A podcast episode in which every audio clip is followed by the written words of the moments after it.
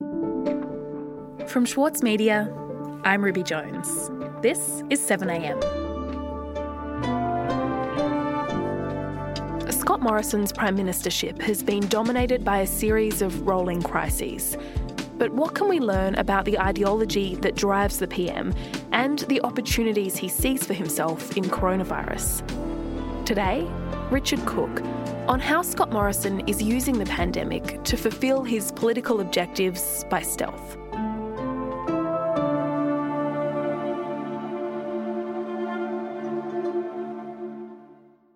Richard, to start with, how ideologically driven is Scott Morrison? How much does it define him?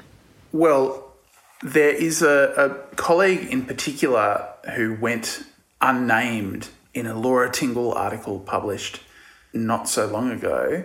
And she asked this senior Liberal Party person directly Are we going to see an end to the culture war motives that drove Tony Abbott in government? Richard Cooke wrote about the Prime Minister's ideology in the latest issue of The Monthly.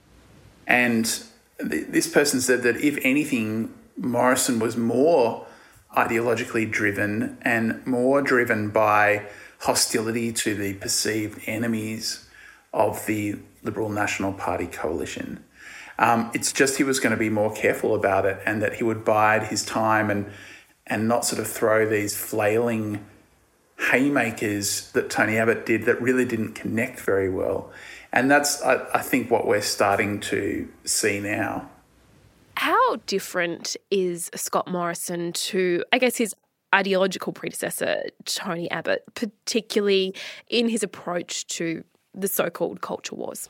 Look, I think that he is quite different. Tony Abbott kind of has a famously combative political style. Minister, well, I say to the current Prime Minister, for your party's good, you should go. Yeah. For your party's good, you should go.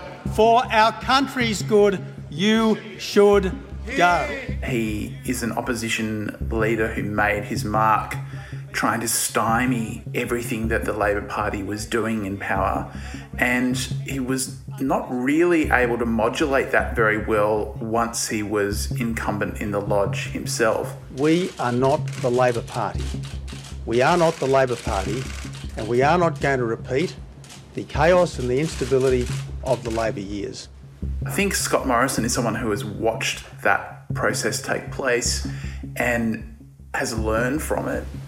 He's also perhaps more temperamentally suited to being conciliatory. I have been genuinely heartened by the constructive approach of employers and employees and business groups and unions working together in the ACTU with the government through this crisis to find. I think that in some ways we, we don't associate people like Morrison or John Howard as being populist in this kind of Trumpian or Boris Johnson sense. But they do have, at the core of their political philosophy, is the idea that there are some people who deserve government assistance and some people who don't.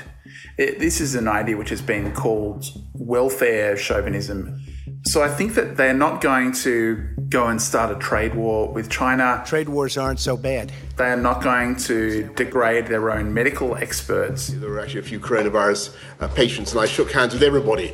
Uh, you'll be pleased to know, and, and I continue. They don't have that sort of very crude anti-elitist aspect of populism, but are they going to make sure that favoured groups?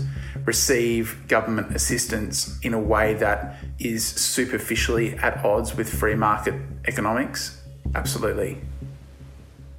And so, who are these these favoured groups that are benefiting from what you're calling welfare chauvinism? Well, it, it might be easier to list the groups that aren't. So, the groups that aren't are young people. They are people who live in metropolitan areas. They are people without children. They are women to an extent. And they are non citizens or newly arrived migrants or people who are unemployed. They are people who are seen as kind of breaching this national consensus about who we are and how we should behave. You know, Joe Hockey had a, uh, I guess, a kind of classically liberal sense of what the government was and what it should do, and that was to get out of the way. Whereas, you know, the idea that welfare or assistance is contingent on something, the people that that was applicable to for Morrison were not just job creators. That that's really who Hockey had in mind when he was talking about you know that that sort of lifters and leaners approach. As Australians, we should always seek to make a contribution, not see how we can take one. We're about lifting everybody up, wherever you are in life. Opportunity and aspiration.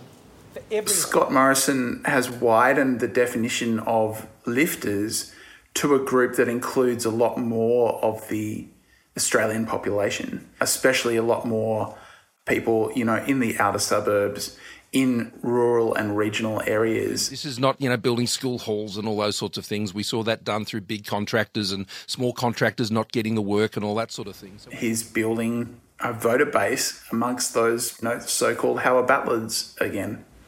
Mm. And so, how is all of this playing out at the moment? What do the government's decisions on coronavirus spending tell us about Scott Morrison's ideological agenda? If we look at the way that jobs are fetishized, if jobs are lost because of a coal mine closing or a factory closing or some other regional, stereotypically white working class workforce having a change imposed on it, this is seen as almost a kind of national emergency. You will have an MP, often one from regional Queensland, breathing down the neck of the media to talk about what a tragedy this is. If universities shed hundreds of jobs or the ABC sheds hundreds of jobs, those same people in the media are often quite gleeful about this prospect, you know, that there is very little concern this is an opportunity to punish critics of the government and sectors where critics of the government originate. We'll be back in a moment.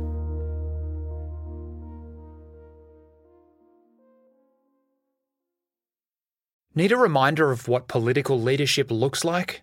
Australia's master of political satire, Jonathan Biggins, is back embodying the iconic Paul Keating, visionary, reformer, and rabble rouser. Due to overwhelming demand, one man comedy The Gospel According to Paul is returning to the Opera House, on from the 4th to 23rd of June for its final term ever. Secure your tickets now at sydneyoperahouse.com for an unforgettable evening. For longtime editor Winnie Dunn, there were a few rules she followed when writing her debut novel. I really don't subscribe to writing for the sake of, you know, trauma dumping or getting your trauma out. That's what a therapist is for. Please, please go see a therapist. We're very pro therapy on yeah, this. Yeah, if that's no, if that's what you're using writing for. I'm Michael Williams, and on this week's very therapeutic episode of Read This, I chat with Winnie Dunn. Listen wherever you get your podcasts. Richard, in the monthly, you wrote about the government's perceived enemies and how Scott Morrison is using the pandemic to take aim at them. Who exactly are you talking about? They could be put under the umbrella of so called urban elites. You know, this is a change which started to happen, I guess, in the 1980s. Right wing parties world over began this emphasis on hostility towards cosmopolitan elites. In Australia, they comprise the university sector, the government broadcaster, and other elements of supposedly left wing biased media, and uh, the arts and kind of cultural and human rights law sectors. I mean, they are people who criticise right wing governments. Right. And I want to pick up on one part of that in particular universities. How is the government using this crisis to settle a score there? Conservatives now deeply, deeply hate universities. I know that's a generalization, but it is almost invariably true. And part of that is forged in the fires of student politics, which is still a powerful psychological motivator for politicians at the highest federal level. They see universities as essentially ideological apparatuses for taking young people, often from middle class or working families, and making them very left wing. They just have incredible antipathy towards it that can't be overcome by even neoliberal arguments for the economic importance of these sectors. They want to harm them. And the way that they have harmed them this time is by making them ineligible several times over for JobKeeper. And the exception to that is private universities. If you look at places like Bond or some theology schools, they have been exempted. It is the major group of eight universities that are suffering and are supposed to be suffering. So we're seeing now what is clearly an ideological attack on universities play out. It's an attack by omission. They are being excluded from governmental measures that they require to kind of keep them up and running in a COVID economy. But Morrison and, and who is implementing these policies, aren't out there sort of beating a drum saying that it's great that universities are shedding jobs. They are shedding some crocodile tears over it. That they're doing it quietly, and I think that approach is much more effective. Richard, what kind of Australia is Scott Morrison trying to create here by taking this kind of action, or I suppose it might be more accurate to call it inaction? I think that he's trying to make an Australia which is a completion of John Howard's Australia. He's trying to close off forever the kind of Paul Keating version of an innovative, Asia focused, outward looking Australia the idea of change, the idea of self critique, the idea of a knowledge sector which is a major contributor to Australia is on the back foot. And the emphasis is on resources and trades, stereotypically masculine professions that involve making things or digging things up and not too much thinking or self reflection. Is it your contention then that Scott Morrison is using the pandemic to fulfill some of these objectives by default? Yeah, absolutely. And not paying an, an electoral penalty for that. He doesn't have to do a Joe Hockey style Mr. Badman. He, he can just let it take its course while at the same time bringing in favoured groups and making sure that they're taken care of. And it doesn't matter if it's not efficient. It doesn't matter if it looks like another pink batts style initiative because those are also groups that Labor are trying to reach and feel bleeding away from them. So the, the amount of critique from opposition that you can get is limited. I think if you look at the way that Anthony Albanese's Labor Party has responded to this, they just simply don't know what to do. I think that this is a formidable challenge to the left in Australia. And I think the idea that Morrison is just a kind of clumsy Pentecostal footy guy who doesn't really know what he's doing is is wrong. I think he's got a subtle political touch which is playing out very effectively. Richard, thank you so much for your time today. Thank you so much.